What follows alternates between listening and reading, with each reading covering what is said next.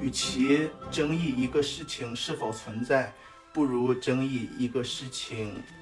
为什么存在，或者说我们现在为什么在讨论这个话题。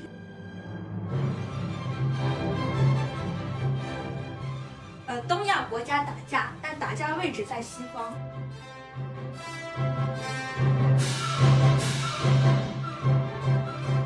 你永远只能像他们允许你享受自由一般的自由。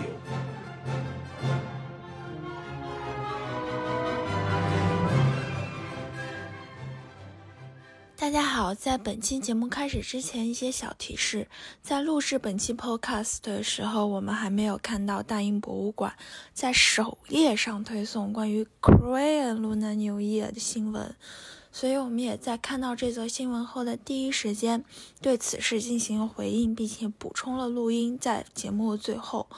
对于这个事件，我们万万没有想到，当我们还在讨论 Chinese New Year 和 Lunar New Year 哪个更正确的时候，大英博物馆作为这样一个非常有影响力的文化组织，竟然能够在首页上只推 Korean New Year 这样的说法。所以在节目开始之前，我们也希望无论如何，大家能够保持自己的心情平和，然后中国新年快乐。欢迎大家来到车内放羊。然后我们今天呢，紧跟时事，在年关将至的时候，录一期关于农历新年翻译以及背后映映射跨文化问题的这么一个专题栏目。每年到春节的时候呢，在欧美生活的华人其实都会面临一个问题，就是这个年到底是是要叫 Chinese New Year，还是叫 Lunar New Year，还是还是要叫 Chinese Lunar New Year？然后我们今天邀请到了一位新朋友子时，然后我们请他先介绍一下自己。大家好，我是张子时，我现在在英国华威大学读哲学系，然后现在是大三。之前在办线下的一期哲学讲座的活动时候，遇到了 Sophia 和她的 partner，然后我们前两天有讨论到，因为最近大家年关将至，对于呃中国传统文化的中国春节，应该是用 Chinese New Year 还是 Lunar New Year 的讨论热情高涨，我们。不谋而合的决定，利用这个机会，正好以这个讨论作为引题，进行一些关于跨文化交流，呃，国际对于中国的一些文化范畴的理解，或者说近几年来关于政治正确以及呃文化议题被政治化等方面的一些讨论。嗯，好。那我先来做个引入吧，就是我先引入一下现在网络上就是对这个话题争论的几个驳斥，就是说为什么要叫 Chinese New Year 而不是 Lunar New Year？首先第一个吧，就是网友他是从立法本身去进行了一个驳斥，就是指出说中国的这个农历它并不是纯粹的用月亮的阴历，而是一种阴阳历结合的。方式，所以呢，你把它称为 Lunar New Year，好像就是犯了科学上的错误，这是第一种驳斥方法。然后第二种驳斥方法呢，它就是更加宽泛的，指出现在主要在过这个农历新年的，比如说越南、韩国、中国，或者说马来的一些地区，它本质上是一个大的汉字文化圈。所以既然是汉字文化圈，那就应该按照汉字文化圈的最核心的国家，也就是中国的名称去命名。对于这两种驳斥的论点，此时你有什么看法吗？我觉得其实这两种驳斥的。呃，言论本身呃是没有任何问题的。呃，首先第一种驳斥，我觉得其实这一点说的特别好，因为呃，我们的立法或者是说立法，其实是我们古代一些劳动人民或者说之前的知识分子对于呃一些自然现象的探索，嗯，像是天文学的雏形，嗯，产生的一些理论或者知识的一个反射，嗯。我觉得借这个机会了解一下，比如说中国古代的数学史或者天文学史，也是一件很好的事情。因为感觉大家学，只要提到现代科学或者是说科学探索、做实验这些事情，我们能朗朗上口叫出来的都是一些所谓的，比如说欧洲的或者是美国的科学家。但是如果我们深挖一下历史，呃，我们中国在历史上对这方面做出了一些贡献，或者说我们对于自然现象。做出的一些科学的探讨，也是十分具有一些历史价值和意义的，并且可能，呃，更独特的一点是我们通常是从一些对于哲学议题的探索上延伸到我们古代对于天文学的一些认知。嗯，当然也可以说古希腊的先哲们也是这么做的。嗯，但是通过对于历法还有传统文化的了解，如果能够借机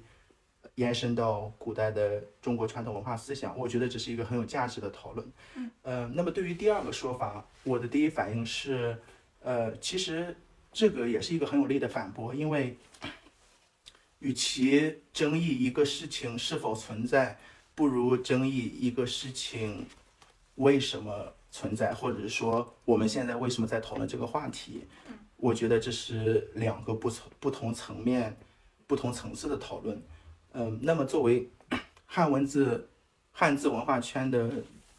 中心，或者是说呃主导的体现，我们现在被质疑，或者说被指控一些诸如文化霸权的。问题恰恰反映了现在的以中国文化为切入点的对于中国有关问题的重视，或者是说，起码我们在国际上不能再被忽视，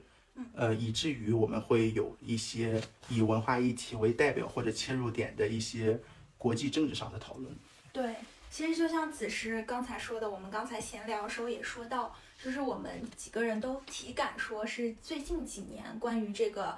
春节过年叫法的才会越来越发酵。我们也聊到说，这也可能是因为过去人家根本看不见我们，现在看见了，所以才要攻击你。然后你终于有了被攻击的资本。哦，对于这个，我刚刚还在脑子里稍微把这叫年这几种方法的人画了几个类群啊。第一种类群是忠实的 Chinese New Year 拥护者。特呃，他们可能就是对民族文化有一种很强烈的认同感，并且不允许说你作为韩国人或者越南人来分一杯羹。这第二类群人，他可能是相对比较，说他淡漠也好，说他温和也好，就是觉得 Luna New Year 也行，Chinese New Year 也未尝不可，反正就是这么个事儿，反正过的都是一个节，我不在乎。然后第三种人，我把他称为积极的和平倡导者。这些人提出了一个新的观念，就是大家也别叫 Chinese New Year 了，也别叫呃 Lunar New Year 了，叫 Spring Festival 吧，就是庆祝春天嘛，就我们把它直接过成 Spring Festival。你觉得 Spring Fest 用 Spring Festival 解决现在这两个称呼的冲突，是是一种可行的办法吗？我觉得 Sophia 说话特别婉转。我觉得 Sophia 刚才提到第一种人，一般在简中这个键盘政治圈里叫做黄汉。那么第二种人就是温和入关者，第第三种人就是叫什么绝对的和平主义者。我我觉得这名字蛮好的，我就不说别的名字了。把中国新年农历新年翻译成春节，最大的问题是，呃，这好像有点为了和平主义而和平主义。因为哪个国家哪个文化没有春节呢？就比如说，就我们刚才 我们刚才提到了一下。古希腊和我们中国先哲们有的一些相似点，比如说会基于一个哲学问题进行一些天理、呃天文学、数学的一些讨论。那么另外一个共同点大概就是他们也有春节吧，就是他们还有夏节、秋节、冬节。对，所以我觉得这个有点像就是刻意和平，就是避而不谈的一个举动。对对对。或者说就是这说的哲学一点，这这是一个没有任何意义的命题。嗯，It's a meaningless statement. 没有为这个讨论做出任何实质性的贡献。嗯，这里不是说他贡献本身是好是坏，而是说他没有发出任何有意义的声音或者是言论。对，对对，他有点像两个人吵架的时候过来说，要不我们喝杯水吧，这样子。合适了。其实还想跟子时聊的一个话题，也是我们刚刚提到的，就是我感觉这两年对于春节命名权的这个争夺。也跟说这两年我们对于某一些呃所非遗物质、非遗项目被抢夺的不断抢夺的事件有关。比如说我刚才说到了，说现在在简中一些论坛上，已经很少有人把韩国叫韩国了，大家都管它叫偷国，说因为它偷端午节、偷泡菜，然后。所以大家会下意识的很想争夺这个命名权，害怕哪天偷国打引号的偷国再把这个春节给偷走。你对把韩国叫偷国以及对这种被偷走的春节的隐忧有什么看法？我觉得这其实呃背后可能体现一些，虽然它听上去像是一些没有任何意义的，就是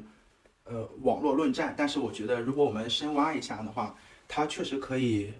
体现出一些更有层次、更有一些实际意义的讨论。就比如说，韩国这几年确实在软实力以文化作为代表的国际影响力范畴上做的特别好。这个好是指他们做的特别用力。如果真的就事论事的话，韩国一开始就输了，因为韩国朝鲜半岛一直借用的就是汉字。我觉得汉字是中国的，这个这个讨论没有任何。就是争论的余地了。韩像韩国现在这个注音系统叫什么？韩国，呃，它是十六世纪一个呃韩国皇帝发明的训民正音。就是说，韩国现在的文字系统，严格意义上来说不是一个文字系统，是为了当年让更多的人能能认字，发明了一个注音系统。而且这个注音系统，它为什么现在全部改用这个了？这这是一些。国际政治的历史遗留问题，呃，就像六十年代以前的韩国人，其实每个人都可以，起码从一定程度上吧，就是认认字，认这里的字就是指的汉字。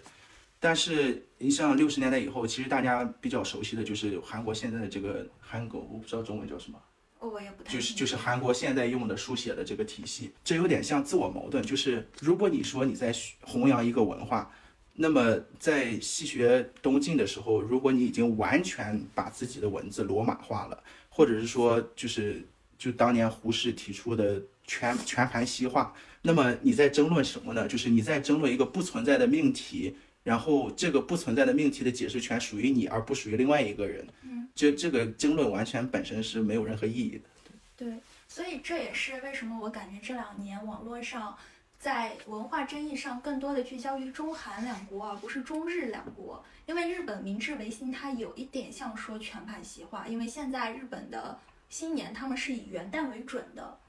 对吧？然后他们他们也是，尤其是他们，呃，我是不太清楚日本的文字史啊，但是我知道的是，日本是罗马音，就是全全部用英文的那种方式去给他们。做外来语的引入，所以日本像是一个全盘西化，所以他把自己搁置出了东亚文化源头的这个争论区。所以我觉得现在这个现象有点像什么？有点像过去受汉字文化圈辐射的一些国家，越南、韩国，他们在极力的跳脱出这种共同认识。因为我今天查资料的时候是查到在明朝的时候。明朝的时候，有一个使臣，他去安南，也就越南北部嘛。当时安南的君主，呃，他是做了这么一首诗，他是说我们安南这个地方是民风淳朴，然后衣冠唐制度，礼乐汉君臣，就是说我们的文化是从唐汉来继承的。然后用此甚至去反驳说，你们明朝都不一定有我们这么的华夏正统。就是你看，过去是他们认同依属于这个文化圈，但他们现在想跳出来，所以最直观的一个证明就是在汉字文化圈最盛大的这个节日的时候，他们想要创造他们的词汇。嗯，就是个人体会，就是说为什么大家会现在对就是这些文化原本属于谁，就是原原处想要标明，是可能。是因为在不标明的情况下，它产生了一些后果，就是比如说，可能对于西方文化的人来说，他们先入为主的认为这个文化是属于这个国家的，那是不是意味着在他们的印象里，源源头的那一方他更，他对这个文化或者说这些事情他更有话语权，他有一个方式可以来就是评价相似的文化它是对的还是不对的。嗯。嗯，就比如说韩服跟汉服，特别是近年国内有很多呃讲明朝的那那个时代故事的电视剧也好，然后明制的衣服跟韩国现在依旧在穿的传统服饰，它在形制上是非常相似的，所以呃有一些韩国的网友会拿明制服装的中国电视剧的截图，可能发到外网上进行一些批评，嗯说这些是明明是我我们的服装，对，然后不明所以的围观群众就会被误导。就像我们自己出去买东西，或者我们可能从消费者心来讲，会想说我要买正宗的，嗯。就正正宗这个事儿，好像成为了这件事情背后的一个因素。嗯。嗯嗯，我觉得还蛮蛮值得深思的。对，这个也很有趣。就是我们发现东亚的几个国家在争论的时候，他们争论的占地盘是在欧美的语境里，嗯就是呃东亚国家打架，但打架位置在西方，就是正宗的这个。为为什么要证明正宗？为了让欧美人知道这个是属于韩国或属于中国的，就是他们正宗的定义权好像交给了西方文化。对我，我觉得他们二位刚才说的都很好啊，就是让让我想到两个那种就是民史的梗，就是民间民间历史的梗，一个是呃，Sophia 说到这个越南和明朝的时候，让我想到一句叫什么。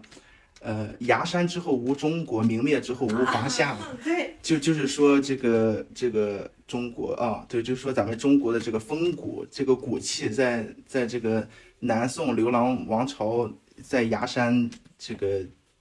结束之后就结束了，明灭之后就无华夏了，就是这个华夏的文化在明朝灭亡之后就没有得到继承了。四英刚才提到的这个韩国去去拿呃明朝的服装去去就是搞一些文化的事情，就是。哦，我不知道是不是我记错了，反正就是如果我是朝鲜族人，我是韩国人的话，我不会我不会提明朝的这个事情。就我没记错的话，当年这个丰臣秀吉，嗯，那个明明史喜欢叫他编草鞋的，因为他一开始跟这个织田信长这个信长这个捂热草鞋嘛，编草鞋的入侵这个韩朝鲜的时候，就要不是这明朝率着大军去救，这朝鲜就就就早就变成这个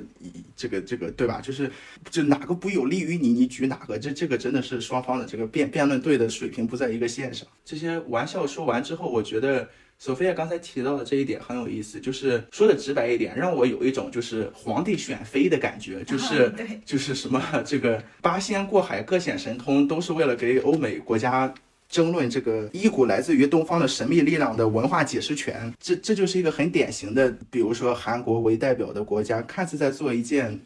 文化自信的事情，实际上是是在做一件就是怎么怎么说呢，就是。内部化的自我文化殖民的事情，嗯，我我觉得，我觉得如果用一句话概括的话，这这这大概是我我对这件事情的看法。对，这也跟我们刚才闲聊时候说到这个联合国申遗这个事情，非物质申遗，呃，也是说我们之前说，呃，日本长良川有一个鸬鹚捕鱼，它申遗，然后但是很多中国网友很生气，说这个鸬鹚捕鱼又不是你们日本原创啊，我们中国也有，或者说。韩国端午节申遗，我们端午节是来自于中国屈原这个纪念他的，为什么韩国申遗了？但是你就发现那个申遗的决定权，它在联合国，就是它仍然是一个，哪怕中国作为一个这个叫什么分量很重的理事国常任理事国，但它仍然，我觉得是一个西方文化的为主导的这么一个权利吧，可以这么说吗？嗯，我觉得完全可以，因为不管是当年联合国席位从中华民国台湾省政府过渡到中华人民共和国，一九七三年或者是七十年代，还是咱们当年申奥成功，就好像当时。当时是具有重大历史含义的，我觉得这个确实是一朝天子一朝臣，这是有当时的历史的以时代精神的为概括的，有当时的意义。但是我觉得确实就是这这多多少少还是有一种我需要你认可我的感觉，或者说我们刚才也提到了一些呃关于是否对于文化保护以联合国非物质文化遗产作为一个认定的衡量标准，嗯是否是一件自我矛盾的事情，对，或者是说，呃，这一点我们刚才已经谈论到了。呃，我我再补充一点，就是结合刚才说的格局打开的这一点，就是除了我们刚才说的这些，不管是在他们和我们抢申遗的过程中，就已经体现到他们的出发点是一个不得不承认的前提，就是他们就是汉字文化圈的一部分。呃，撇开这一点不谈，我想说的另外一点就是要看我们中国人要从什么格局上切入这件事情，因为非物质文化遗产的重点是人类的非物质文化遗产，是我们人类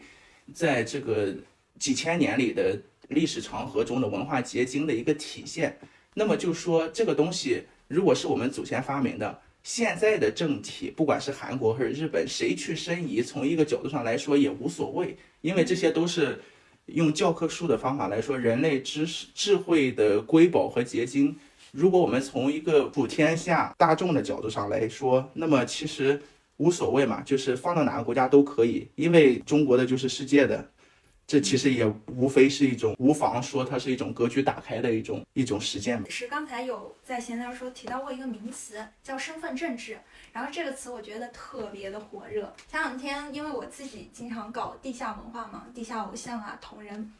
前两天是有一个朋友拿我做访谈，就是谈到说同人创作者中身份认政治的认同问题。然后其实我就很想说，让此时从专业的角度来讲讲身份政治它到底是个什么东西，为什么什么事情都可以跟它挂上钩，或者说在我们今天讨论的主题里，身份政治又扮演了一个什么样的角色？我我从一个键盘政治爱好者的非专业的角度上，给大家简单的概括一下，身份政治大概是一张嘴就会有政治学学生来纠错，但是大概就是二十世纪冷战的一个产物吧，就是有的时候一些东西它争论到白热化，这个争论本身贡献到争论这个事情的任何行为已经变得毫无意义了，嗯，更多的是我和你。是否有一种身份认同？是否有一种心连心、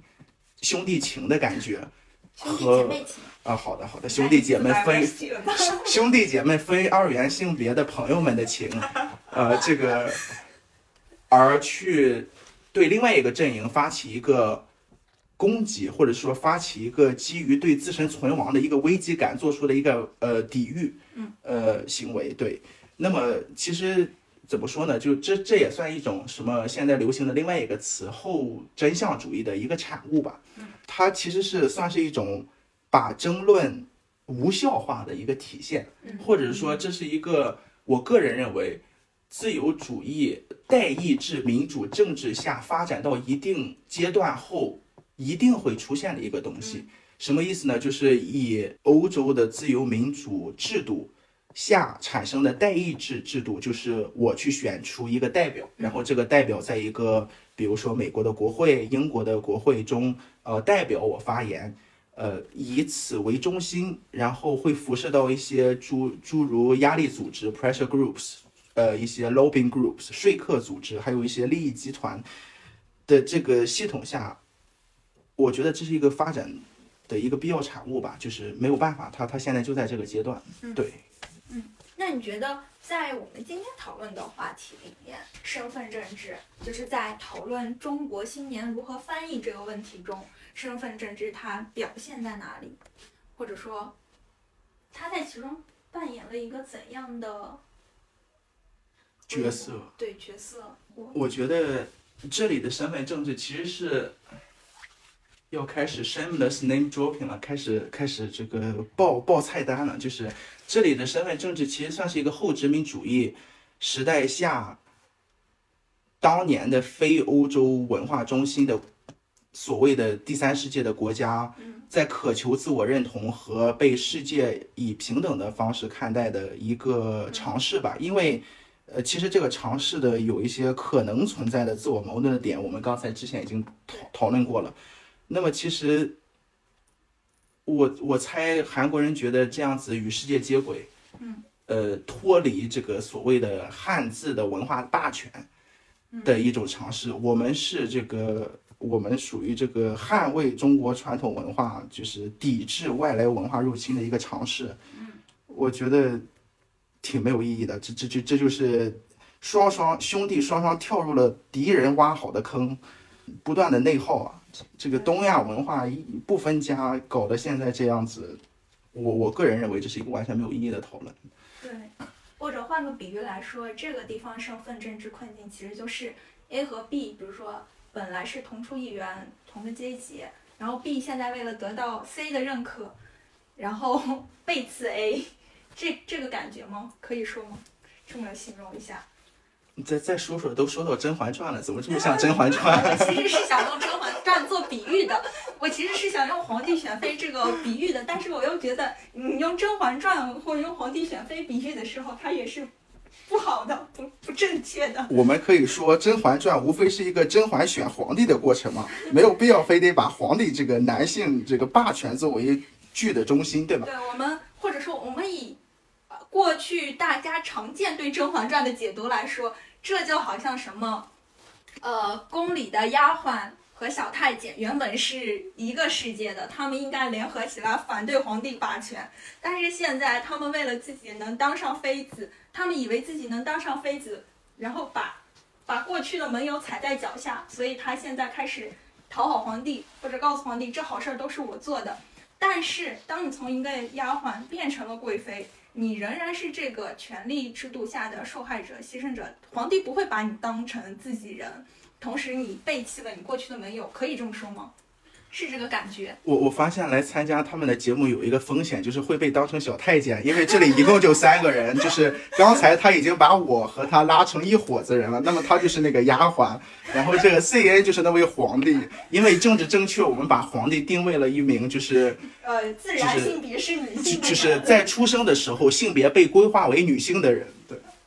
，assigned female at birth。所以我觉得这也是一个政治正确，也是一个很在现在的中文互联网时代很值得讨论的事儿。就是说，我们一方面厌弃政治正确，一方面我们又在某些时刻急需政治正确作为我们的武器来捍卫自己。就是前几天去看《歌剧魅影》嘛，我不是跟大家说，当时的领衔主演女主 Christine，她是一个非裔演员演的。当时有个很好玩的事，就是看完大家散场的时候，我的朋友以及我身边一些讲中文的人，我有听到大家说，哎，哪儿都好，就是为什么 Christine 要找一个黑人演员来演，说这也太政治正确了吧？但是当我们去吵说中国新年怎么翻译的时候，我们说要用 Chinese New Year，无形中我们好像又把政治正确作为一面旗帜为自己呐喊，就是说啊，它本来就应该是中国的，你为什么要要为了所谓的和平倡议把它叫 Spring Festival 或者叫 Lunar New Year？你这个不就是政治不正确吗？就是你们你们西方人不是最讲政治正确，怎么这个时候对于这个文化的界定又如此含糊不清了呢？你你觉得？你你有关注过中文互联网中，就是比如说骂别人太政治正确了的吗？这好像是个钓鱼性问题，因为我怎么感觉我当年就做过这个事情？嗯，没有没有，开个玩笑。我觉得，我觉得首先我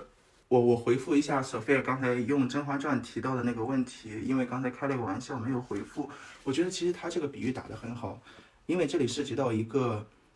当人们意识到压迫的时候，起身反抗压迫，反抗压迫的这个行为本身也会被压迫吸收，继续继继续成为一个维持压迫这个事情存在的一部分。对，我觉得这是一个很多自愿参与身份政治的人没有意识到的一点，因为其实这就像很多东西，就是你曾经很逃避，你曾经很恐怖，你意识到了之后，可能会以一种说的口语化、一些报复性的方式去去去放开的做这件事情，但其实他还是没有逃离这个压迫规律的本身。那么可能有一天，如果真的能放下了，我们会就是超脱这个境界，就是用英语说 rise above this level and look back at it。那么再回头看，那么我们可能真正的才逃离了这个压迫，或者是说压迫本身与否，就像 Eight 小丑回魂的那个电影里一样，它它像皮球呃气球一样泄气了，因为我们不再恐惧了，我们也没有也不再这么介意这件事情了。呃，这是第一点。第二点是政治正确这一点，我觉得除了中文使用者之外，其实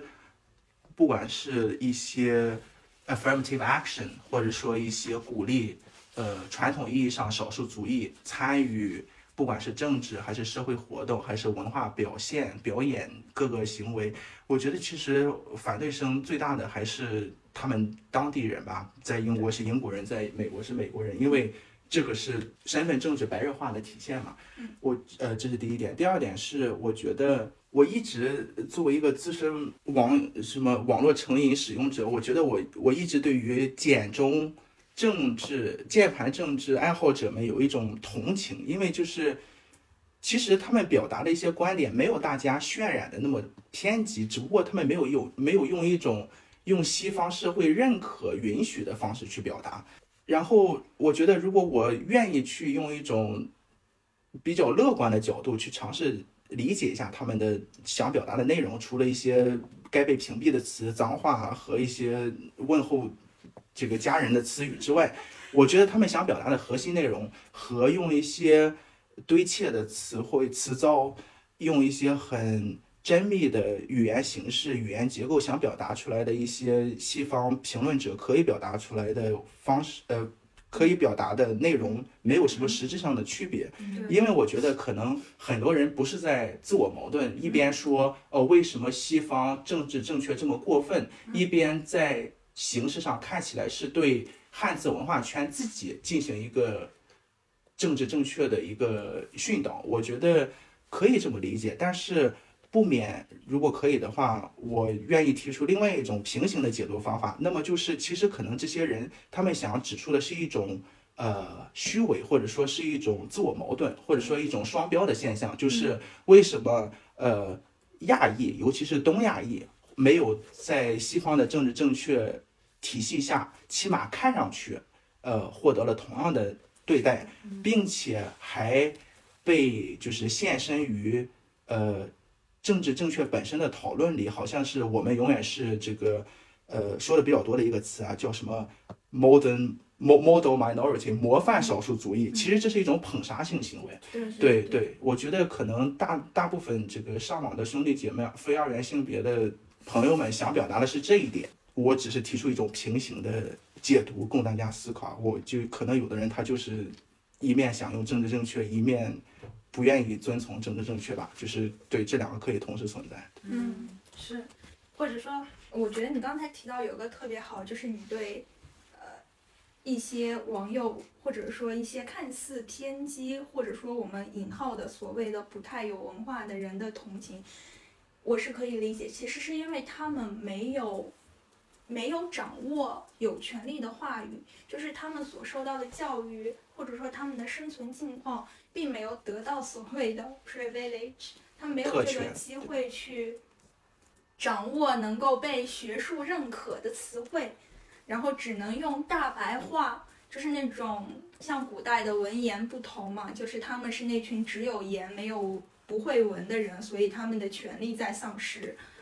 说的直白点，就是只会说话不会用文字，但是这里的说话和文字，它体现的背后折射的是很大的东西，不仅仅是就是纯粹的文语言和文字。对，说到这个语言文字啊，还有一个很有意思的事情想和子时讨论一下。就是今天我在做 research 的时候，看到一个很有意思的观点，就是说为什么像比如说印度他们的情人节 holiday 节，然后或者是泰国的泼水节，这个我不太会念啊，Songkran，Songkran，还有犹太教的光明节，Hanukkah 是吧？对对对，就是他们这些节日全部都是用他们本族的语言的一个音化，然后或者是说像韩国、日本的一些食物。比如说 yakisoba，呃呃 bagugi，他们全部都是用本族的语言去音化。但像中国的话，比如说中国情人节，那就是 Chinese Valentine Day，或者说中国的蒸饺，那就是 Chinese style，呃什么 dumpling，steam dumpling 嘛，steam dumpling，或者说像中国的春饼，那就是 flavored pancake，对吧？就是它中国的这些词汇，它是全部意义的使用意思，但是用的是。英文语境下已有的词汇组合，他说这是不是证明就是我们的我们对于英文这个系统的补足是远远不够的，或者说我们默认了我们的那些传统的名称，它是不可以，我们没有付出努力把它推进英文世界，而是从英文世界已有词汇里拽了几个供我们所用。你觉得这个会不会也是？这是我们今天之所以在这里争论的一个原因，就是为什么春节他不干脆直接把春节的拼音拼上去就好了？嗯，对，我觉得其实 Sophia 提到这一点特别好，这一点是我之前一直有一个隐约的感觉，但是我没有有能力用具体的语言文字表达出来。我觉得其实与其说，呃，我们没有做足够的尝试，不如说这是一个允许的问题。因为我刚才在想到，就是前两年比较热播的一个电视剧叫《高堡奇人》，呃，《The Man in the High Castle》。呃，它里面有一有一个就是对白，我挺喜欢的，翻译成中文大概就是，你永远只能像他们允许你享受自由一般的自由。就是说，其实很多事情它不是我们去做的不够呃纯粹或者怎么样到位，对，像 C 言说的这样，而是说就是他允许你这样做吗？就说到说白了，还是一个就是青天大老爷击鼓鸣冤的一个问题，就是你就算遇到一个包拯，不假设你遇到了一个就是昏昏官啊，对，是什么贪官，你就算遇到了一个包拯，他又怎么样呢？就是你你认为的有一套完全的律法去决定的这些东西，只不过是人家话语掌握权的心情问题罢了。对，我觉得我觉得是这样子的，而且还有一个问题就是。我们一些所谓看上去的打打引号的劣势，可能恰恰是我们的优势所在，因为我们刚才浅显的提到了一些在东亚，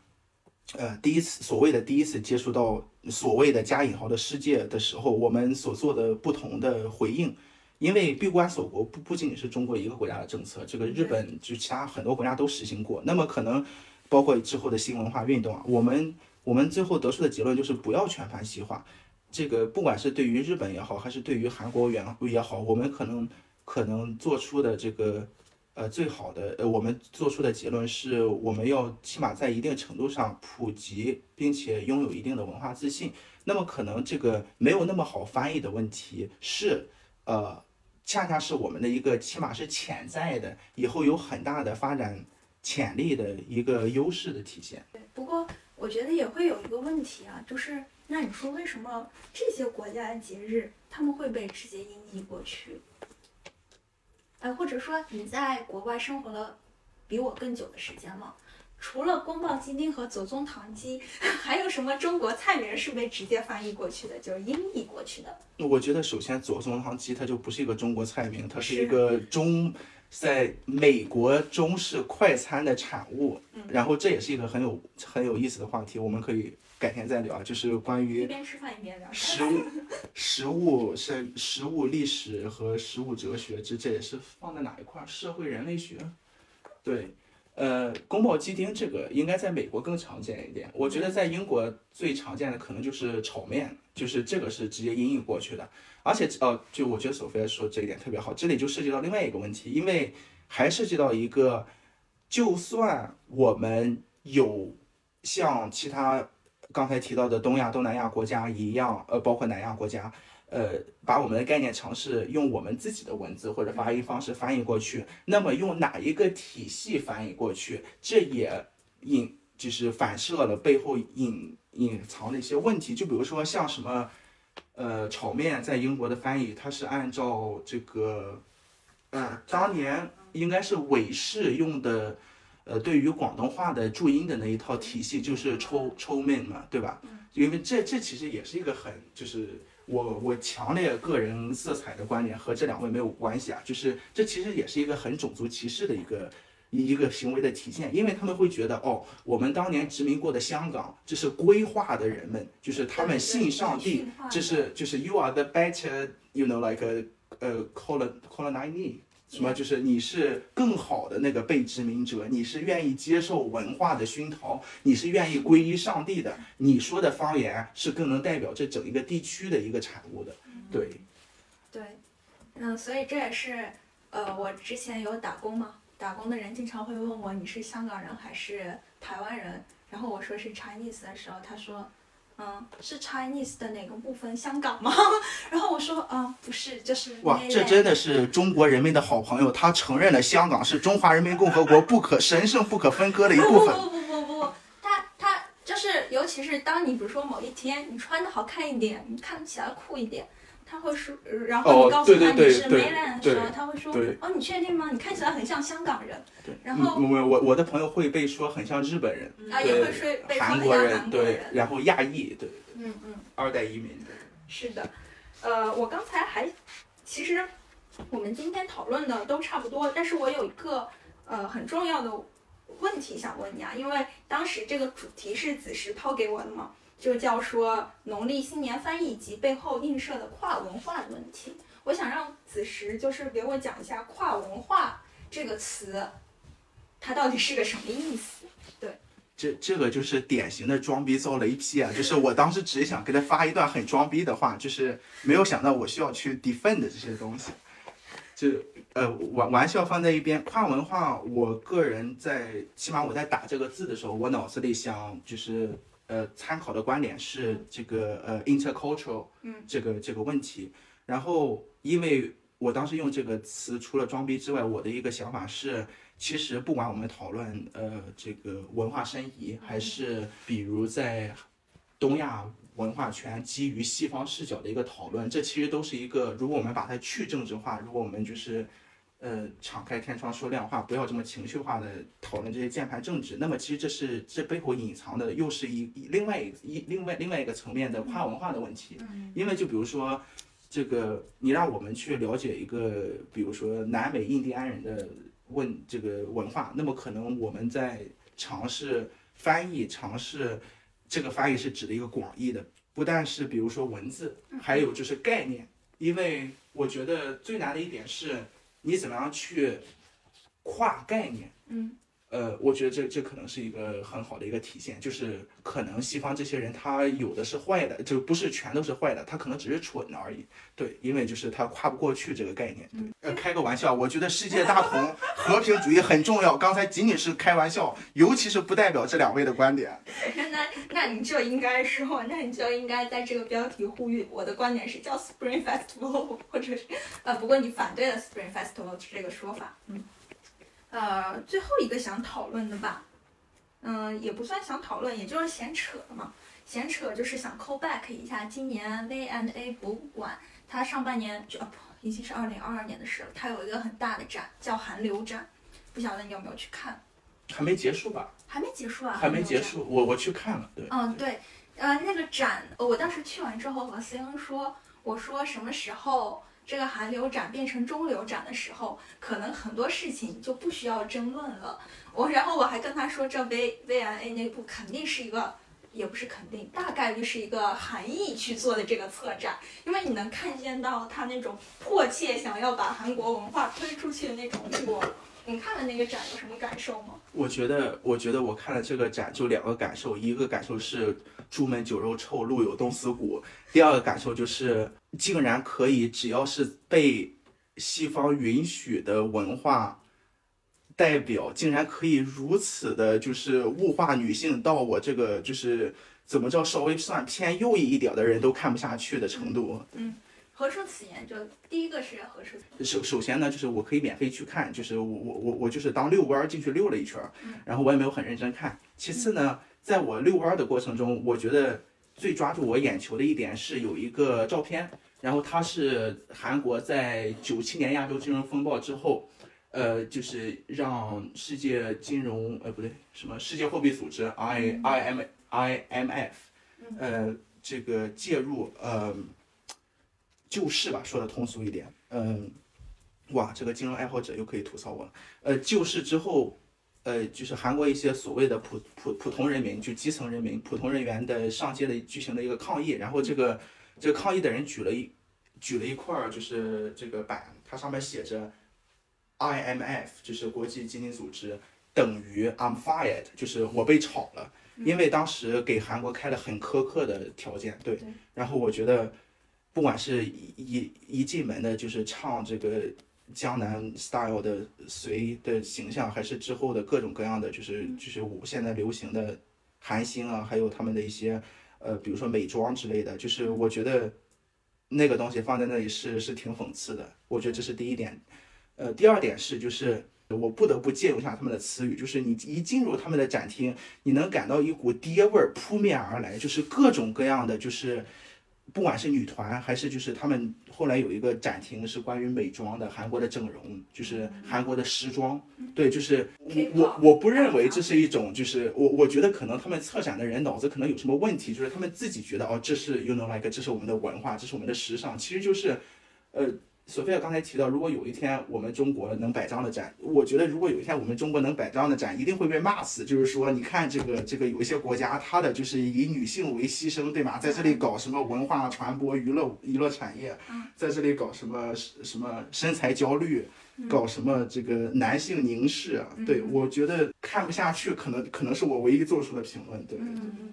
嗯，我我也可以交战一下，我的意思是。当我们中国在 V&A 这种大的博物馆做展出的时候，不再是我们传统的瓷器啊、壁画啊、传统工艺，而是说新兴的像他们一样这种现代的流行文化的展出的时候，嗯，我印象最深的其实是他们一进门有一片是讲朝鲜朝鲜半岛历史的，它有放被日本殖民下的朝鲜半岛历史，这个让我觉得讽刺的地方是什么呢？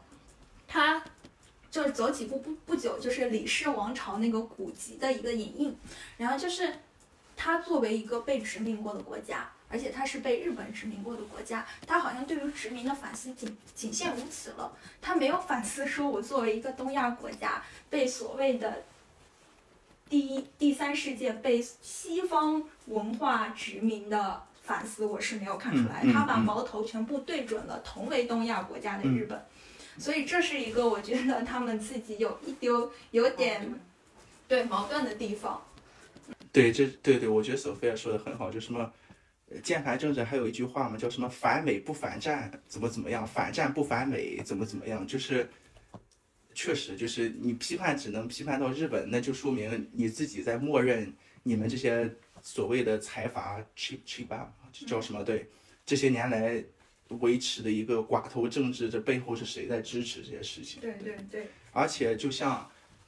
这个，不管是练习生啊，还是他们的这些这个娱乐产业，就是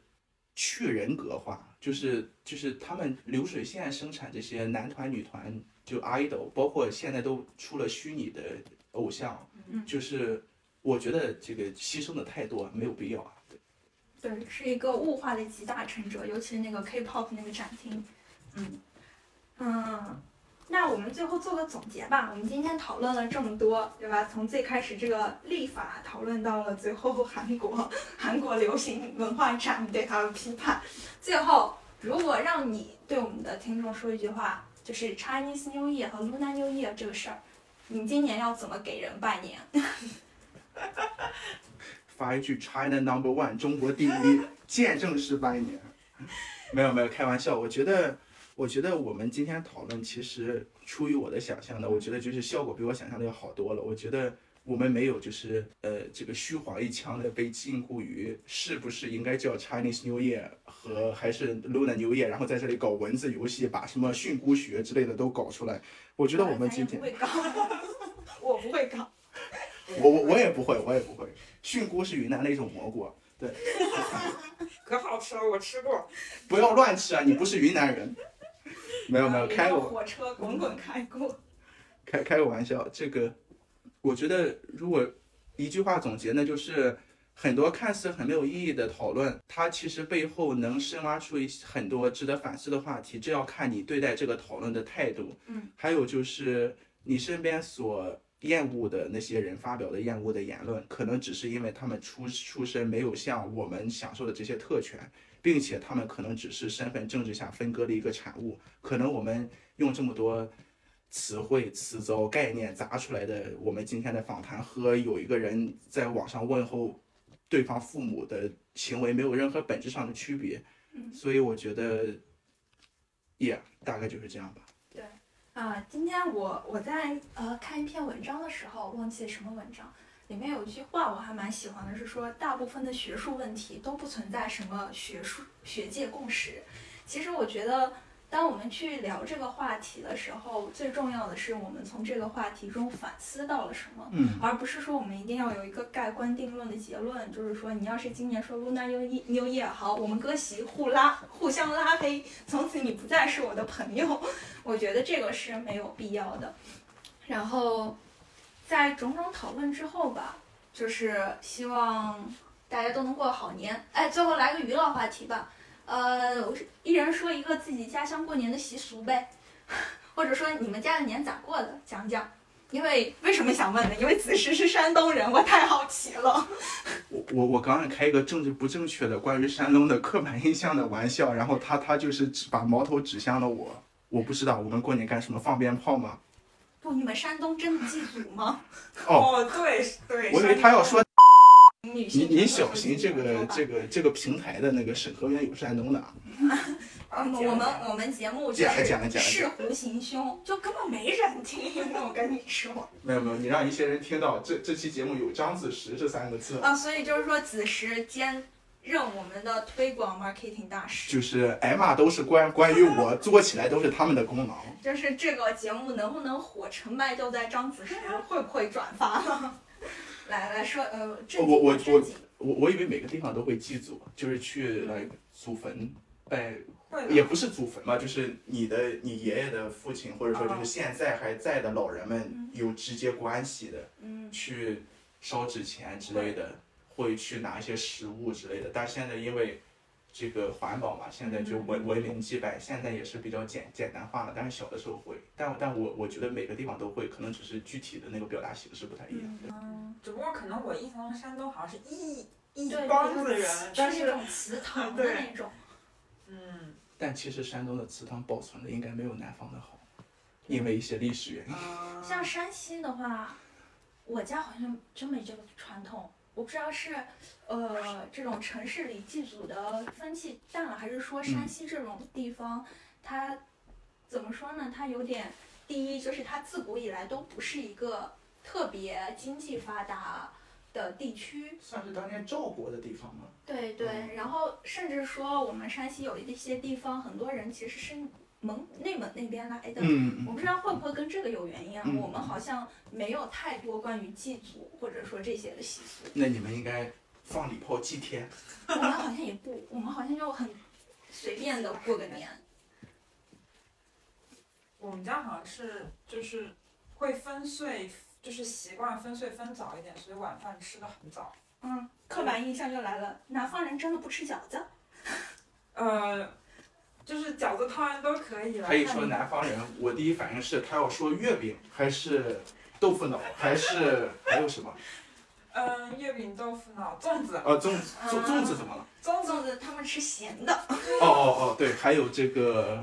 这个这个什么？哎，立冬还是什么？吃饺子还是吃汤圆儿？吃那个元啊元宵，哎，不是是吗？汤圆儿叫元宵还是叫汤圆啊，儿？对，叫元宵，打败袁世凯为首的帝国主义。对对对。好，那我们这期就完满结束。然后，真不错，我觉得可以了。嗯，我觉得我下次想找子时聊马华。啊，呃，然后我们现在是补录环节，补录原因是今天晚上就在我们录完这个 podcast 大概一小时之后，我们就刷到了大英博物馆在首页上推新年的这个消息，而且更奇妙的、更绝的是，他们没有用 Chinese New Year，没有用 Lunar New Year，用的是 Korean Lunar New Year。就是我刚才在跟我们的嘉宾子时说，千算万算万万万没有想到，他们还能给我创造再创造出一个我们闻所未闻或者说想都没想在讨论范畴内的词汇。可以访问一下 CM 吗？看到这个看到这个消息，心里第一反应是什么？第一反应就是，嗯，果然，如果要第三方来评价的话，他怎么说都行。我第一反应啊，非常的非常的激烈，可以说，当你作为一个大英博物馆，你是一个，你可以说是一个文化艺术范畴内一个非常权威的存在，然后你又去说到了农历农农历新年，这说明你对东亚文化圈内这个节日的重要性程度是心里有数的。在这种情况下，你把它前面再加一个限定词 Korean，我觉得它是对所有东亚文化圈内过这个节日的人的不尊重，就是一种我不把你们的文化看在眼里，就是我只我只关注我我挑选出来的那个国家的感觉。嗯，我我刚刚仔细看了一下他那个活动介绍，他应该是就是专门的 Korea Room 那里进行对于韩国新年的一个庆祝。就如果没有今天，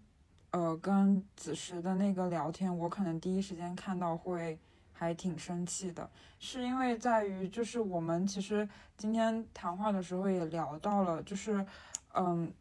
我我们这个文化圈统一把这一段时间叫做新年嘛，那那你的 Lunar Year 它可以是韩国的，可以是马来西亚的，可以是呃就是中国的。从这个角度看，好像说你你非要说是庆祝韩国的新年。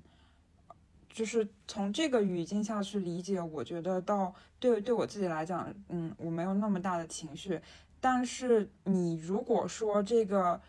Lunar Year 只是你韩国的话，这一点我是会很生气。你你懂我意思吗？就是对我也是，我先去搜了他们官网这个活动介绍，然后它是一个他们大英博物馆自己的韩裔策展人去做的。嗯，然后所以你一个韩裔做这个，就是你出于自己的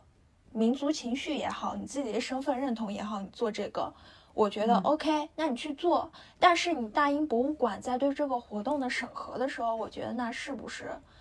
应该有一些最起码的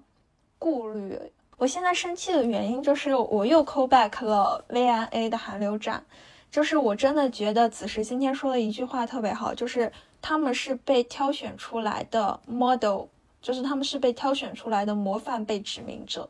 嗯嗯，然后我去大英博物馆的官网上还去搜索了关键词，然后我发现最近一次大英博物馆就是称呼 Chinese New Year 是在二零一七年的春节，然后那年春节他们邀请到了一位我不确定是不是中国籍，他肯定是华裔的国画修复女大师。这样一个非常优秀的女性，她们去做了一个呃卷轴画的一个修复展览吧。我也去看了今年那个他们的 Korean Lunar New Year 的活动，其中有一个就他们也是挂了一幅古画，是十九世纪朝鲜的一个，还是就是中国画的那个形式。上面的内容呢，我大概看一眼，好像也是就是跟儒儒家有关的。嗯，所以我觉得你。大英博物馆就是我不相信大英博物馆里它没有东亚文化的研究人员，他们是一定有的。我我会想的一个问题是，我们的我们的策展人去哪了？就是比如说中国大陆的、香港地区的、台湾地区的这些所有优秀的这些艺术工作者、策展人。他们在大英博物馆里的工作机会，会不会因为他们的身份而受到排挤，或者说他们的工作机会会不会少于这样一位的韩裔策展人？所以他们无法在这个关头做出一场关于 Chinese New Year 的活动。就是比起，呃，比起我们去讨论这个文字，我更在乎就是身为我们。就不说华人了，华人是个太大群体。身为一个中国人，在英国这样一个地区，在工作也好，受教育中也好，可能会受到的隐性歧视。嗯，对我，我刚才甚至跟朋友就是，呃，发言，我说我有一种被当做二等公民的感觉。比如说中国文化的宣传，在嗯西方文化当中。可以用“普及”这个词吗？就普及到一定的程度，就是大家共识 “Lunar Year”“Lu Lu Lunar New Year” 这个事情，就是第一时间想到就是 Chinese Year，还会不会有 Korean 这个 title 加在前面呢？就是感觉在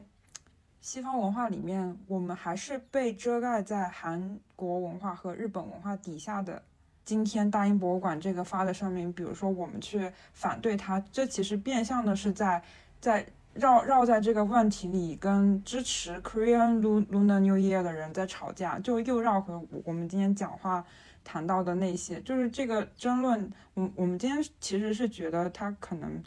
是一个不太有意义的讨论。那绕回到现在，你觉得这还是有意义的吗？我觉得我们今天的讨论不是说它。讨论这个名称没有意义，而是说，当我们只把这个讨论就是言尽于此，就就事论事，只讨论文字的话，是没有意义的。我觉得我们更应该去思考的是，东亚这个原本同属一元的、原本应该是文化盟国或者文化联盟的这样一个存在，怎样在西方霸权下去进行自我分裂，并且进行，甚至说可以说内部互相攻击。这么一个事情，而且还有就是西方世界，他们还是子子神那句话，就一股来自东方神秘力量这种看似接纳，其实对你猎奇的心理。而且，为什么我还特别生气？就是我觉得，嗯，它不是一个中国文化没有在国外普及，它普及了，不然他们一七年不会用那个 Chinese New Year 的活动，而是他们。明明知道，但是在这个时候，他们选择了忽略，因为最近几年的，比如说国际的政治局势，还有一个让我很生气的点是，大英博物馆是有淘宝旗舰店的。中国博物馆在近年，尤其是在疫情，他们就是疫情影响到他们客流量和收入的时候，很多他们都去转向了虚拟市场，而虚拟市场中国就是很大一个部分。我还记得二零年的时候，V&A 就是他们花了大时间在中国的快手还是抖音上去直播他们馆的内部，就是带你云导游。然后他们也是 V&A 也开了淘宝旗舰店去贩卖他们的周边。我觉得，啊，你赚钱 要有一个赚钱的态度，这不是你对待金主的态度。哪怕我们都不说情怀了，就不说什么文化尊重的问题，就单纯说他们赚钱的角度，他们就不会担心这种行为会影响到他们在中国的市场吗？我觉得他们好像不在乎，就是有有一种傲慢在。对对对，我就是想说这个词，就是他们的这个态度很傲慢，就这种傲慢会有结束的那一天吗？会有转变的那一天吗？嗯。我想起之前看的美剧《太空部队》吧，就是说中国，呃的国力非常非常强，就强到说，就是美国他们发射了一个飞船，正在那儿高兴，突然旁边有个庞然大物，就把它轻轻一撞，它就折了。然后那个庞然大物上面是中国的 标志。对对对，会到那一天才结束吗？或者说到那一天，那是不是又变成了？东方霸权，就世界的，这是二零二三年了，世界上的这种角力还是只有你压倒我，我压倒你吗？就大家，大家是不是真的没有办法达到 纯粹的互相尊重？被压着的那个总想有扬眉吐气压倒你一头，把脚踩在你脸上，想要有那一天和想要有那一份快感。我觉得实质性改变的最佳途径，就是当比如说大英博物馆，或者说奢侈品品牌，他们有更多的高层是是华人。第一是他会对这个地区的文化更了解，以及他本身会有自我认同感，他不会去做自我羞辱的事情。我觉得就说到底还是那句话，就是。落入文字游戏没有必要，但是在这个整个事件后，它所反映出来的亚裔在欧美遭受到的系统性的不公平，是一个很大的话题。我觉得，我我我有对那些就是一直在欧美生活的华人。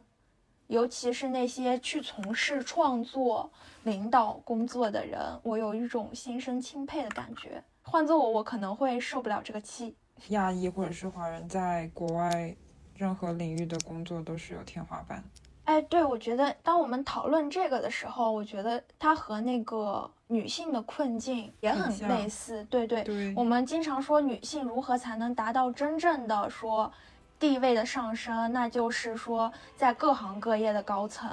都要有更多的女性，因为只有女性才会帮助女性。就是当一些人理解不了女性的困境的时候，其实把它转化成这种族群、民族，嗯，他们应该很容易能够理解到为什么只有亚裔可以帮亚裔，为什么只有更多的亚裔走上高层，就为什么女性会在职场有隐性天花板。它的道理跟亚裔有天花板是一样的，